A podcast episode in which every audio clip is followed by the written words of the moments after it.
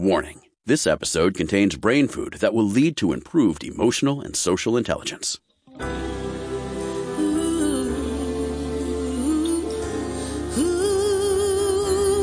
Give us one hour and we'll help you change the way you think about happiness.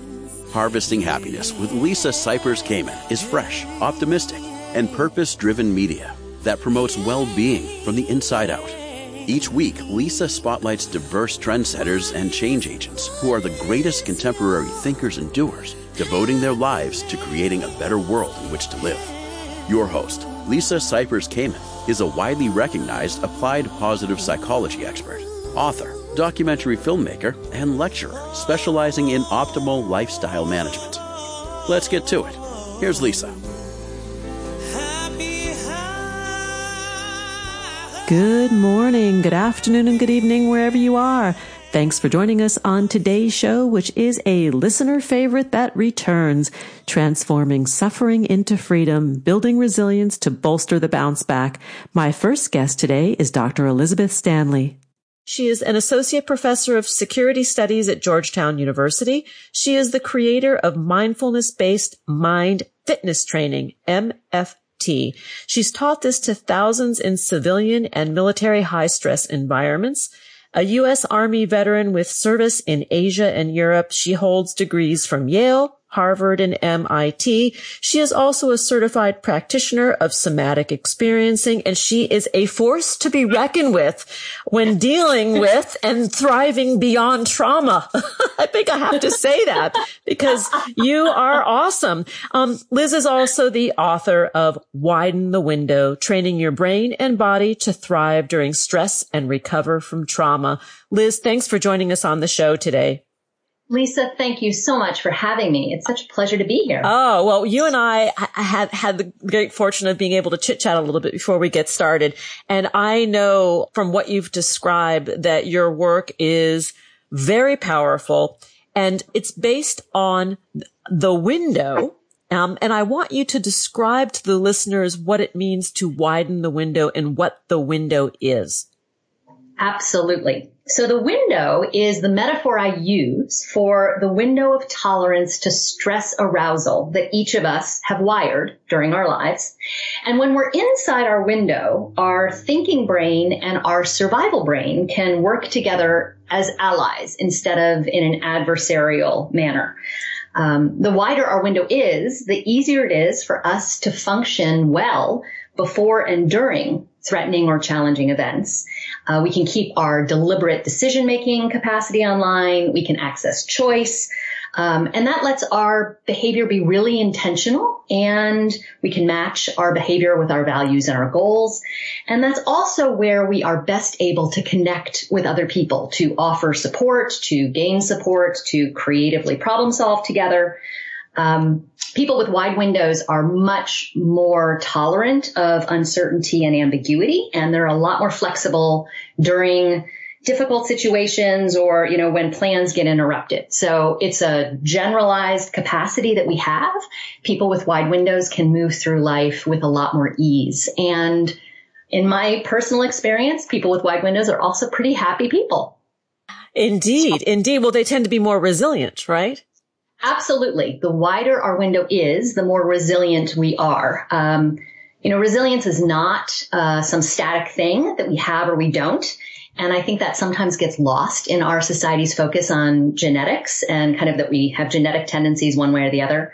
Anybody with any width of a window can widen their window. Um, and we can do that by having experiences that take us outside our comfort zone and then we recover fully and that helps to widen the window and it gives us more capacity for tolerating stress, more stress in the future.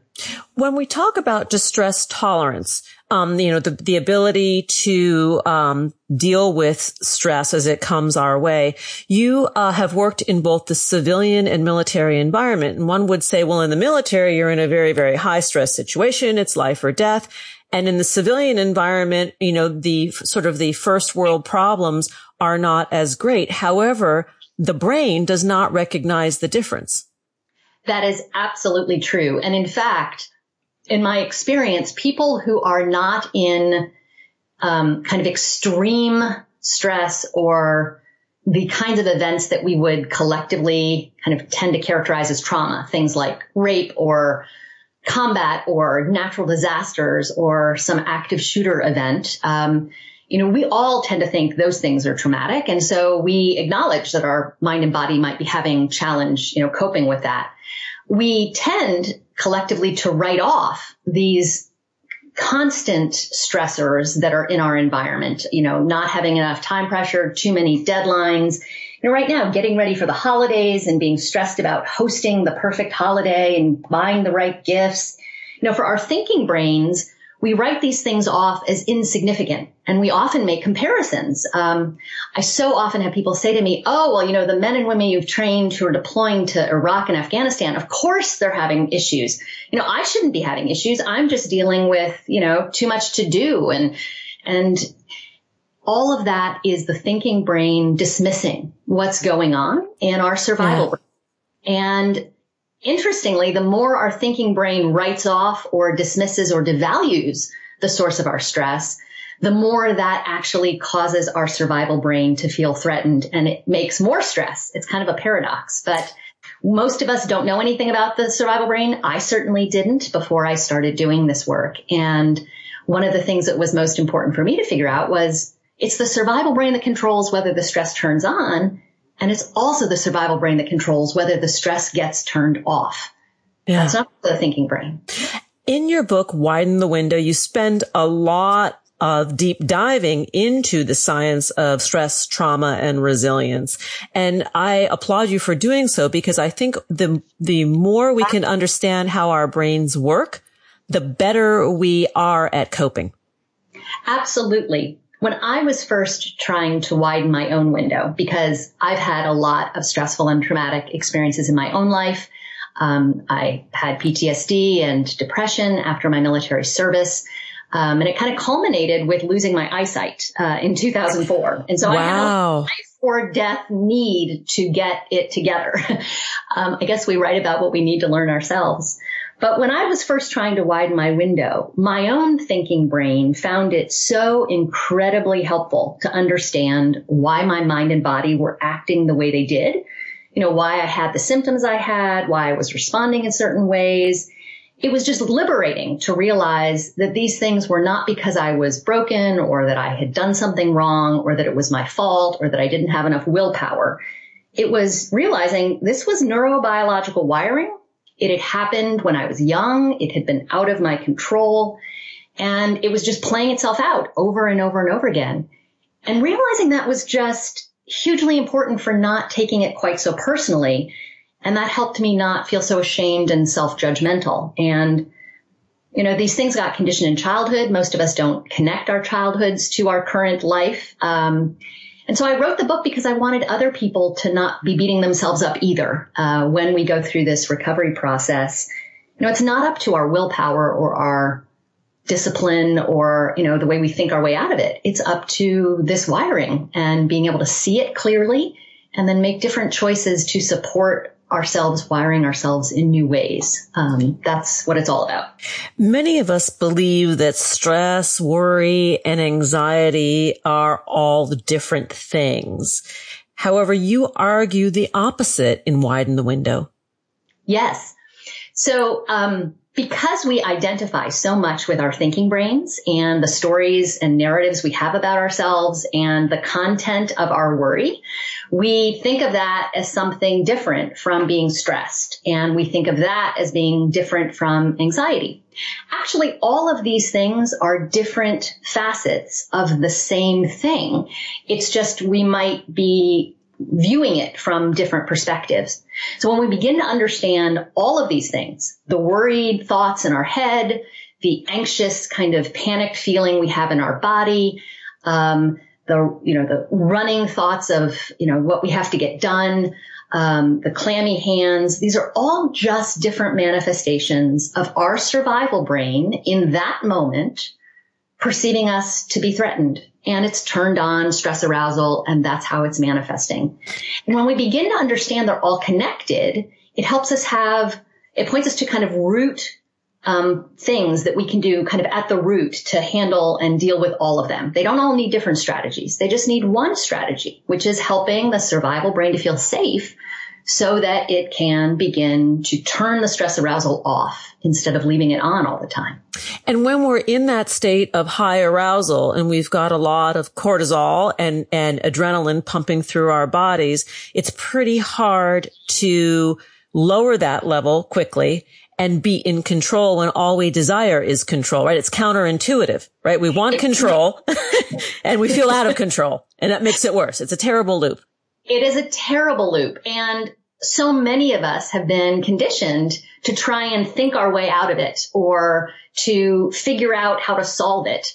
But in that state, our thinking is actually compromised because yeah. the stress arousal has it has negative effects. It compromises our thinking brain functions. And so, you know, it's another kind of counterintuitive thing. You can't think your way out of stress. You have to work with supporting the survival brain because the survival brain can help us to get to a recovered place. That brings the thinking brain functions back online. And then we can do the problem solving. But we try and do the shortcut and go right to the problem solving. And that just perpetuates the stress arousal. And bad behaviors. You know, that we, that we, we find lots of crafty ways as human beings to temporarily take us out of that state. And you all know what you do. I know what I do, you know, the different things that we do, which uh, tend to make it worse in the long run. Absolutely. We either rely on what I call thinking brain override strategies where we suck it up, we power through, you know, we rely with grit and just keep going and we suppress the emotions, we compartmentalize that lets us keep going, but it's not turning the stress off. Or the stress comes out and the emotions come out sideways. And that's when, you know, our, our behavior gets affected by, um, our, it's driven by our emotions and our stress. I call that survival brain hijacking. And when we're in that state, that's when we rely on all of those stress reaction cycle habits. They help us feel good in the short term, but they're not doing anything to resolve that stress load. in fact, they're building it, like things like addictions and substances, you know, yep. caffeine, tobacco, the whole range of things that we do um, that don't help the body recover. We are going to take a break. And when we come back, I would love for you to share some of the strategies that you have written about in Widen the Window, training your brain and body to thrive during stress and recover from trauma. To learn more about the work of Dr. Elizabeth Stanley, please visit her website, elizabeth-stanley.com. And here comes that pause. We'll be right back. And that is a promise. To learn more about cultivating sustainable well-being at home and the office, visit harvestinghappiness.com and explore Lisa's experiential on-site brain fitness workshops corporate programming, and speaking engagement services.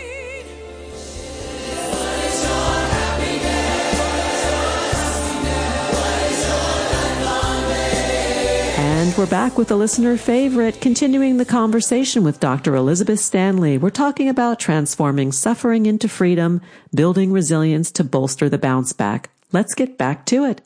Liz, we touched upon what the window is, how we can learn to widen the window, or w- why it's important to widen the window. Now I'd like to turn the conversation towards strategies for widening that window. Absolutely. I want to be offering some concrete things for your listeners to um, sink their hands into if they want to know more about the science behind these strategies, the best way to do that is to read the book. And I hope that they will buy it um, and do that. But uh, as I said before our break, uh, the most important thing for recovering from stress and from trauma is to help our survival brain perceive safety in any moment. And we can do that by understanding what helps the survival brain feel safe we are constantly resonating with things around us. Um, and this is one of the reasons why stress and emotions are contagious. When we're around anxious people, if we're not careful, we're going to pick up their anxiety. That's why when you sit in traffic for a long time and, you know, you're caught in a traffic jam, you're late for a meeting and you just feel yourself beginning to boil. It's not just your own anxiety and irritation in that moment. It's all the anxiety and irritation, all the cars around you. It, we are social animals and we're wired to connect in that way. So one of the first things to think about is putting yourself in environments that help your body and your survival brain to feel grounded and safe and stable. Uh, that can be being in nature. That can be being around well-regulated people um, and people that you love. And that can be um, directing your attention in ways that help the survival brain to neurocept uh, safety, to appraise safety. One of the best target objects of attention for helping the survival brain feel safety is it's really weird, but it's paying attention to the sensations of contact between your body and your surroundings. So um, the contact points between the you know backs of your legs and your butt with the chair, your feet with the floor. If you're lying on your bed, the whole backside of your body on the bed. Just feeling that weightedness actually helps the survival brain neurocept groundedness and safety. And that is a first step for helping the body to recover. So, so that's one. Establishing presence, being, being firmly rooted in your body, in the moment, in the environment. Yes. That's beautifully put. Exactly so. And um, I have an exercise. The first exercise in the sequence for the Mind Fitness Training Program is called Contact Points, and it's to help train your attention to do this. It's a five minute exercise. You can download it for free from my website. Um, so that is something anybody can do. Let me let me give the plug. Elizabeth-Stanley.com. That's where you can go. Okay. Thank you. The second important thing to um, help us get re-regulated is getting enough sleep. And by enough, I mean at least eight hours a night consistently. Because while we are sleeping, our thinking brain is offline, um, and it's doing REM sleep and whatever, but our survival brain is in a well-being mode. And that's when we do some of those long-term recovery projects that our mind and body need. We prune, you know, um, neural pathways. We help to uh, decrease chronic inflammation. We help to repair tissue. Uh, we do all of these recovery functions when we're getting adequate sleep. So sleep is the second really important thing that and, I would recommend. And can I jump in here and say that when we are in a state of stress or anxiety, sleep is often the first thing that is compromised. It absolutely is, and that is part of the vicious cycle involved. Um, so, helping to set the conditions for restful sleep, um, and there's you know a lot of different tricks you can use. I have a chapter that kind of talks about the downsides of not enough sleep, but also the upsides of some things you can do. One of my favorites in the winter is taking a hot bath with Epsom salts and some lavender, um, you know, uh, uh, lavender essential oil. Yes. And as you soak in the tub, the, the whole body just warms up and then your survival brain really helps to, it helps to turn the parasympathetic nervous system on. You get into bed and you can drift off and have really good sleep. Um, so that's a, a really good way to make sure that getting enough sleep is important. What about routine? The importance of routine in establishing safety and security? I think, well, we are wired to want routine. We find having routine pleasant. And so that can be helpful in the body finding safety. Uh, whatever we're doing in a repeated way, whether it's, you know, a beneficial repeated thing, a beneficial habit, or if it's a detrimental thing, whatever we're doing in a repeated way has big effects on the wiring of our minds and bodies. So being very conscious about which habits you choose and setting them up in ways that really can help support our systems is important. But you're right. Um, having a routine can help us feel safe. We also need to have some capacity though to flex when our routines get interrupted.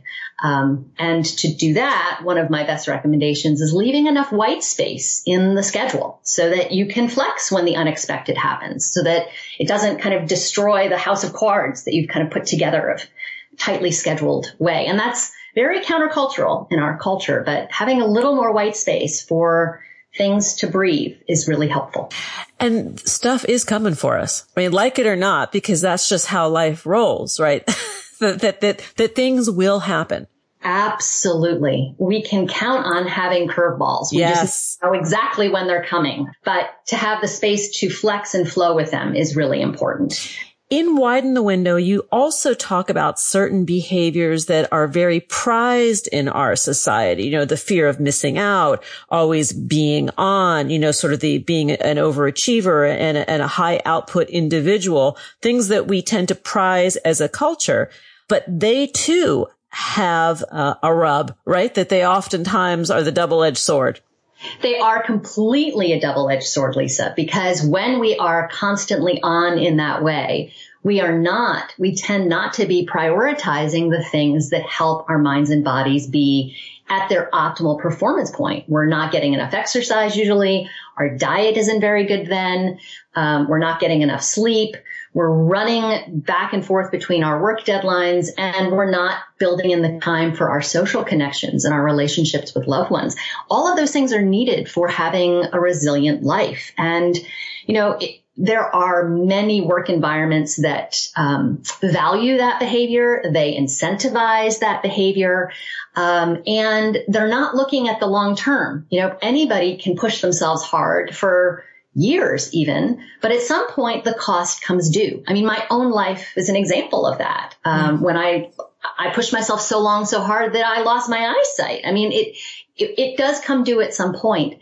And many of these organizations aren't going to be there when the cost comes due later on, but it is coming due. So we need to make different choices. Um, that behavior choice also tends to reinforce the adrenaline seeking nature of when our minds and bodies are stuck on high. So paradoxically, when we're caught in one of those cycles of being super FOMO or super on all the time, that's often a, a warning sign that we are dysregulated, that we are not in a balanced place because our system is craving that constant stimulation. Um, that is a, a, sign that we are just in constant stress arousal and we haven't had any recovery. Which is a, a form of addiction into unto itself. Absolutely. That's where the term adrenaline junkies yeah, comes. Yeah, yeah. Yeah. And it's very, very common in our culture. Um, we hear the phrase inter- intergenerational trauma quite a bit, and I would love for you to explain that to our listeners and how it um, relates to what you've written about in Widen the Window. Yes. So when we are first born, actually before we're born, starting in the third trimester in the womb, we are already starting to wire our windows of a, whatever width it's going to be initially. We do all of our initial neurobiological wiring in a relationship to our early social environments, which usually means the interactions we're having with our parents because they're the people that we are having the most contact with in our early years during the critical wiring times for our nervous system and for our survival brain before our thinking brain is even fully online to be wired. I mean, the, it gets wired too, but it's coming on online later than these other parts. And if our, what this means is that if our parents have chronic stress, if our parents are coping with a mental illness or an addiction, if our parents are suffering from trauma or loss that they have not healed from and that their own windows have been narrowed.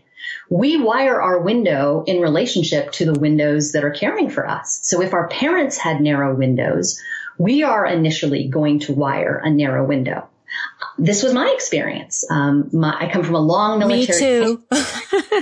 and both of my parents were, uh, my dad was back from Vietnam and had PTSD, although it wasn't diagnosed. He was kind of self-medicating with tobacco and alcohol and workaholism. My mom had, had had terrible loss um, in her childhood and she had another death during the pregnancy with me she was in horrible depression and those, her stress hormones, like in the womb, conveyed to me. And then the way that they nurtured me is, you know, they did the best they could. Parents always do. But when parents have narrowed windows, it has real effects on the way that the minds and bodies of their children are being wired. This is how trauma gets conveyed intergenerationally. And it, it happens in the way that, you know, it can lead to their their stress hormone system being wired in a dysregulated way. It can affect gene expression. That's called epigenetics. Um, and there's been research that shows how having had um, certain gene expression turned on because of chronic stress in parents, um, it gets that that gene turn onness gets conveyed. that was put, but you know what I mean. Uh, that was not a clinical term the non-clinical term. Gene expression turned on, it can convey that way through up, the research has shown at least three generations. Yeah. So when you think about family legacies of trauma, uh, you know, that there might have been war or there might have been, you know, slavery in the past or chronic racism or some other big, you know, natural disaster event, all of these things can then convey to children. And, you know, we don't usually think about the way that we're functioning today as being that related to what we did as kids. But it, if we're not paying attention, those early windows you know, continue to play out as trajectories over the course of our life. And I got interested in this because I wanted to not just, you know, I wanted to heal myself, but I also wanted to understand where that came from and to set my own mind and body in a way that then I would be handing on a different legacy for the next generation. So parents have an obligation in this way. I agree. To learn more about mindfulness based mind fitness training, MMFT, to learn more about and buy the book we're speaking of, Widen the Window, training your brain and body to thrive during stress and recover from trauma, and to have resources to, to support yourself on a healing journey or someone that you love and know who might be experiencing stress and trauma that could be a benefit to support them.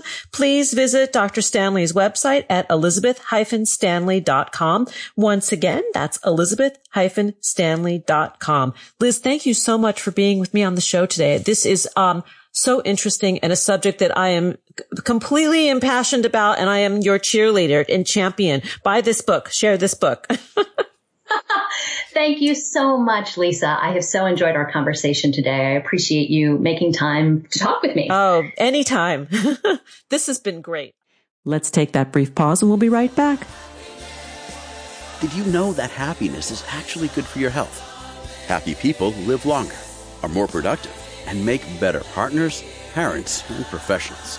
Connect with us on Facebook at Harvesting Happiness and follow Lisa on Twitter at Lisa Kamen for a daily dose of inspiration.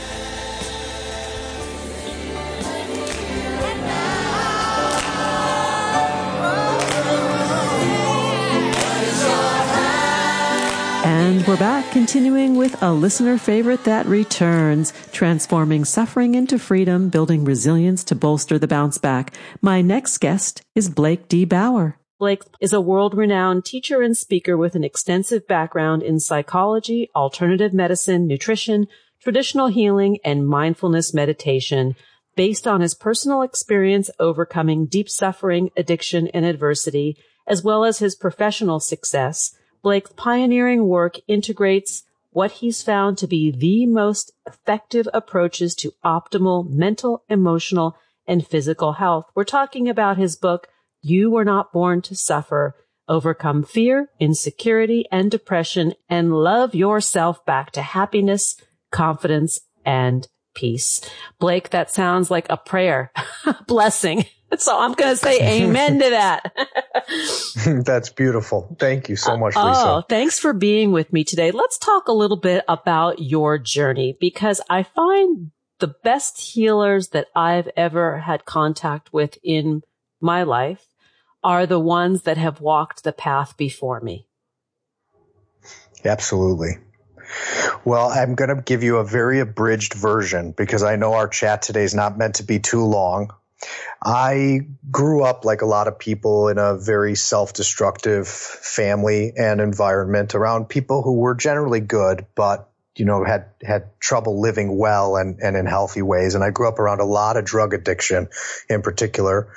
And then when I was a young man around the age of 14, 15, I got heavily into drugs and alcohol and, you know, began socially just smoking marijuana and drinking you know, alcohol at parties and social events. But then my habits progressed uh, pretty extremely to the point where I was uh, taking a lot of pharmaceutical pills, smoking pot every day, pretty much all day, uh, drinking a lot regularly. Um, and by the time I was 18 years old, I had been arrested a number of times for drug possession. And um, I was also a, a top athlete uh, at that age. And I think when you're young, you know, your body's a little bit more resilient and the effects of your behavior don't show so much at that point until a little bit later in life.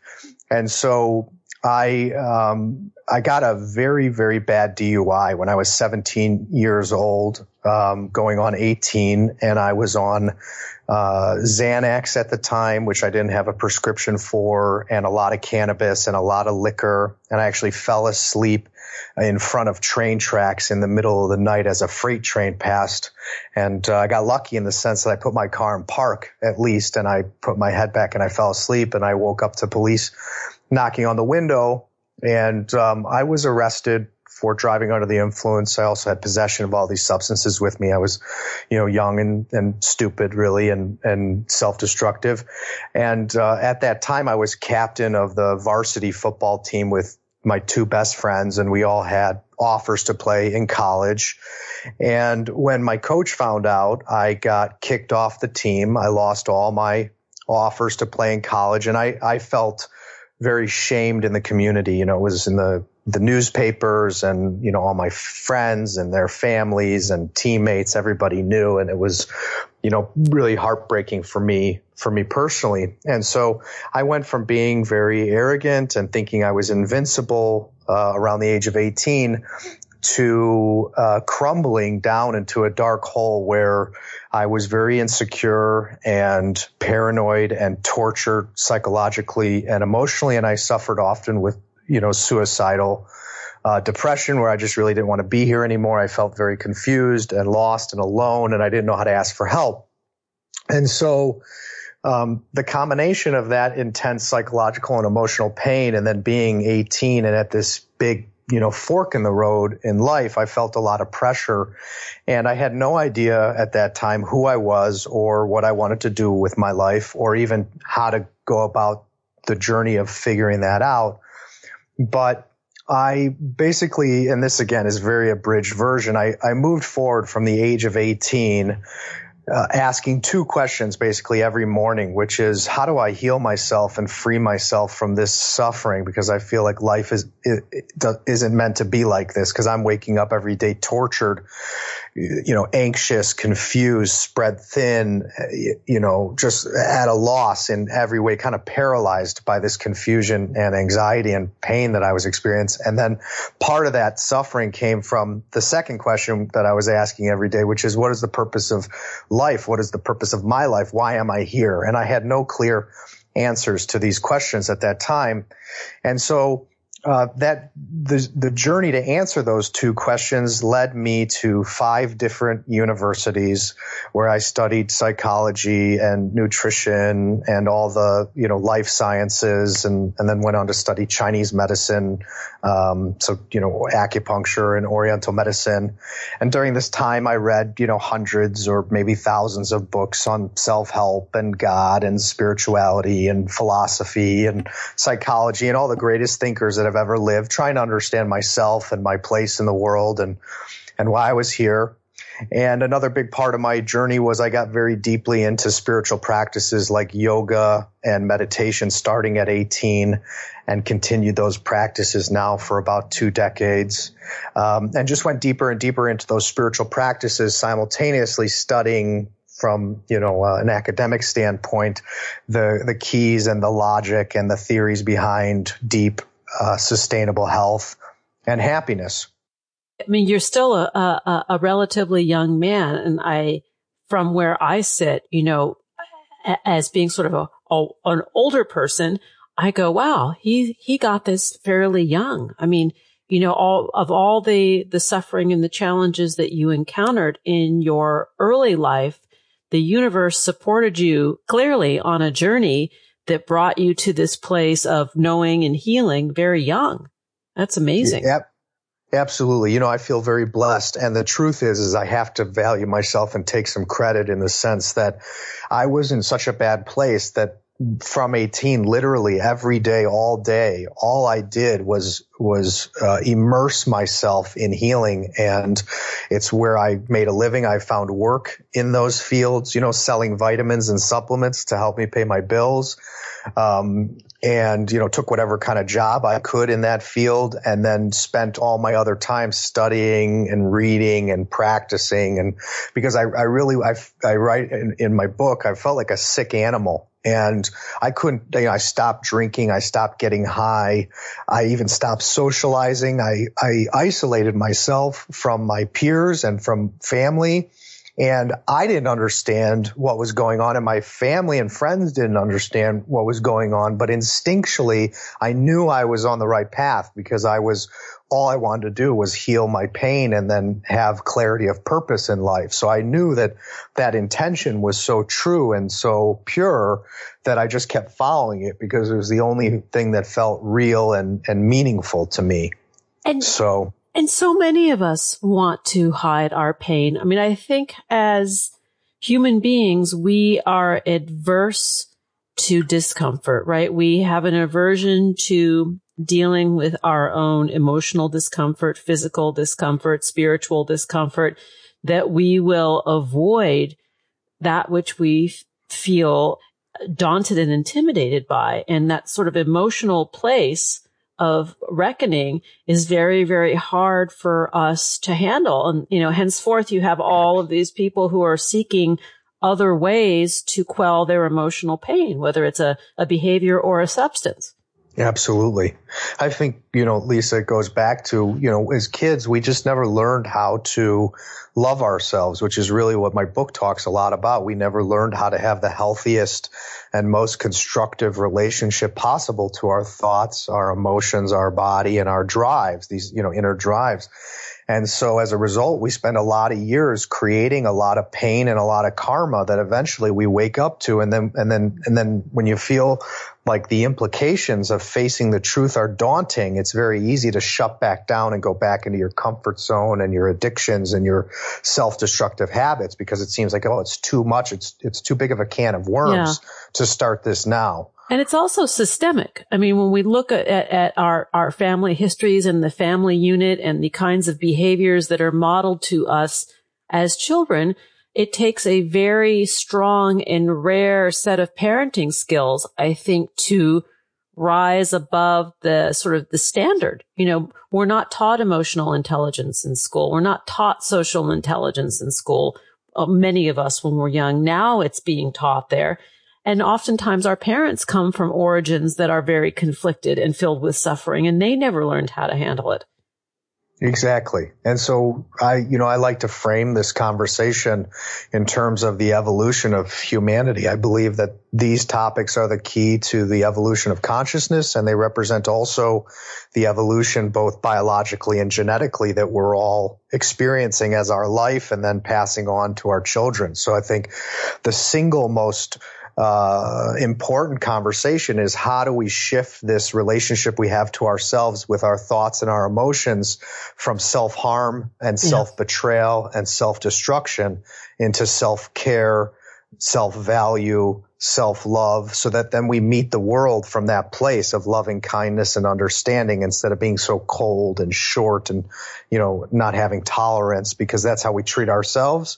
And that's what we experienced as kid. And so the, the chain of pain continues and then we just pass it on to the next generation. They have to, they have to try and do something about it. The chain of pain, that is a, a big term. And it, it, I also think of um, the work of Gandhi and the practice of ahimsa because to me, that's what you're describing. It's nonviolence towards self and others. 100%.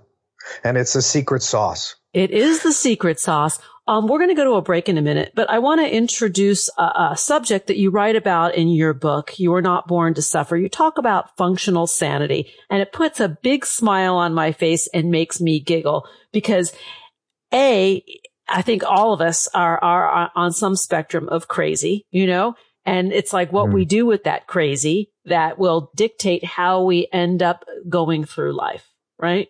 100%. So let's jump off. We'll take a quick break. We'll come back. We'll continue the conversation with my guest today, Blake D. Bauer. The book that we're speaking about is You Are Not Born to Suffer, Overcome Fear, Insecurity, and Depression, and Love Yourself Back to Happiness, Confidence, and peace. And again, we are not talking about Pollyanna. We're leaving her out of the discussion and we're getting real here.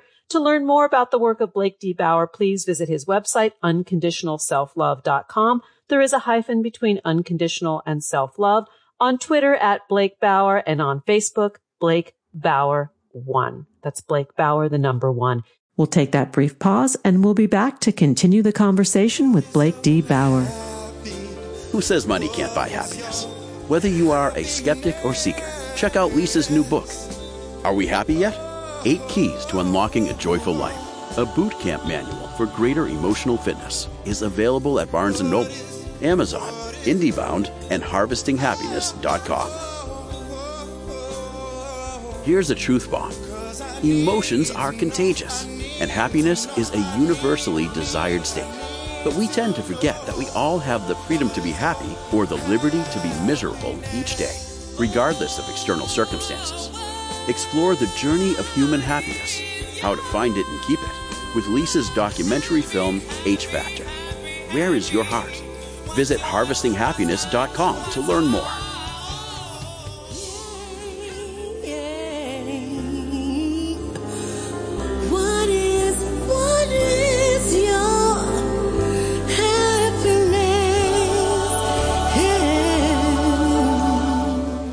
We're back continuing the conversation with my guest, Blake D. Bauer. We're talking about transforming suffering into freedom, building resilience to bolster the bounce back.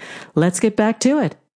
So Blake, prior to the break, we, we were introducing the subject of functional sanity. And I remarked on how it really put a smile on my face and made me chuckle because we're all a little bit in the crazy, I think, especially these days. A hundred percent, Lisa. You know, I agree one hundred percent. Talk a little bit about what it means to be functionally sane or functional insanity or yeah, well, there's so many different angles that we can, you know, we can approach this from. But I guess in, in, the most, you know, practical way for your listeners is to know that, you know, and I'm sure a lot of your listeners are familiar with these concepts already, and, and hopefully we can shed some light on them. Is that, you know, we all have a lot of different thoughts that we experience throughout the day, and often they can be, you know, paradoxical and they can contradict each other, and, and it's very easy to get caught up in these thoughts and identify with these thoughts and feel very confused about who we are and what we think and what we believe about the world. And, and then a lot of people suffer from this, you know, fear and shame and self judgment around their inner world. And, and that keeps them from addressing their, their pain inside and, and where they're stuck in their life. And so it's it's really liberating to know that everybody's got crazy thoughts. Everybody's got different voices in their head that come from different places, from conditioning from your parents, from conditioning from your education, from conditioning from your religious upbringing. Some people are very sensitive just to their surroundings and they pick up energy and that comes up in their thoughts and, and they, and they might think that they're crazy. And so I always joke that if someone tells me that they're normal, that's what really scares me when someone really believes that they're normal because that to me reflects a certain level of, of denial and ego that has not questioned itself enough and is pretty, um, you know, kind of stubborn and, and stuck. And so it's healthy to start to think like this because w- once you start to go deeper into these modalities, you know, we start to learn that we are not our thoughts. Right. That we are much bigger than the thoughts we, we think and much bigger than the voice in our head.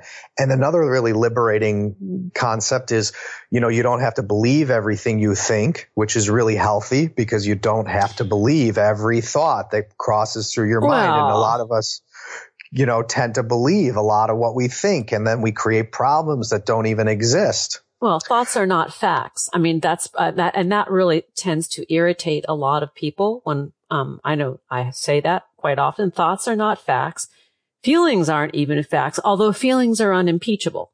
Yes, I agree with that 100%. So part of the journey of unconditional self-acceptance and self-love, which is the journey of healing and whole you know, feeling whole again, is not making anything wrong in yourself. So not making your thoughts wrong, not making the voices wrong, and also not making your emotions wrong. So you can accept them 100%, but also not react on them and not, you know, put you know, continue that chain of pain as we were talking about. So there's this middle way, which is a very fine line where you don't make it wrong and you don't reject it. You accept it. You're able to observe it, but then you also don't get so consumed by it and identified with it that these limitations or fleeting experiences inside uh, cause you know negative outcomes in your life that you start to not really feel the victim basically of negative or unhealthy thinking or you don't feel the victim of unhealthy uh, subconscious patterns that keep looping.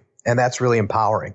And and one of the one of the concepts i just wanted to throw in the mix is that as you as you grow in this tor- this this uh, this form of functional sanity that we're we're talking about where you have more space between your awareness and the thoughts between your awareness and the emotion you then access this power you have inside of yourself to one choose your thinking and this is something a lot of people don't realize. They have the power to do that. We all have the, the, power to guide our thoughts just like a steering wheel when you're driving. If you start to swerve into a, a direction where there's oncoming traffic you, you you want to immediately swerve back into your lane. And uh, if you apply that same metaphor to your thinking process, when you notice that your mind is slipping into an old pattern or into an unhealthy lane, you can be aware of it and then guide it back into a, a healthy direction. And then the last empowering tool that this conversation gives us is that you have this space between you and the emotion so that when it does come up, you, you're not so overrun by it that you just kind of dump on everything and everyone around you, but you're able to express yourself in an honest, kind way, coming back to what we were talking about before in terms of kindness and nonviolence, because I think a lot of our problems in life come from reacting and then expressing ourselves extremely self-destructively and extreme in, in, cruel, insensitive, and unkind ways. And so this functional sanity gives us the space to also express ourselves in very kind, mindful ways, which which then opens hearts, brings down walls, and creates understanding and respect in all of our you know important relationships. And when we talk about you know the definition of normal I think that normalcy is highly overrated. You know, yeah. I think that ultimately we, we say, oh, we, we just want to have a normal relationship or we just want to have a normal job or we just want to have a normal conversation with somebody. Um, I'm not so sure that that's accurate. We, we want to have a, an original conversation. We want to have an original type of presence or impact in the things and the work that we do. But I think maybe stepping away from that trying to be normal and understanding that we're each a little bit different with very similar desires in our lives. We all want to be loved, accepted, connected, and feel like what we do has some purpose or meaning. I think we're driven yeah. by that as humans.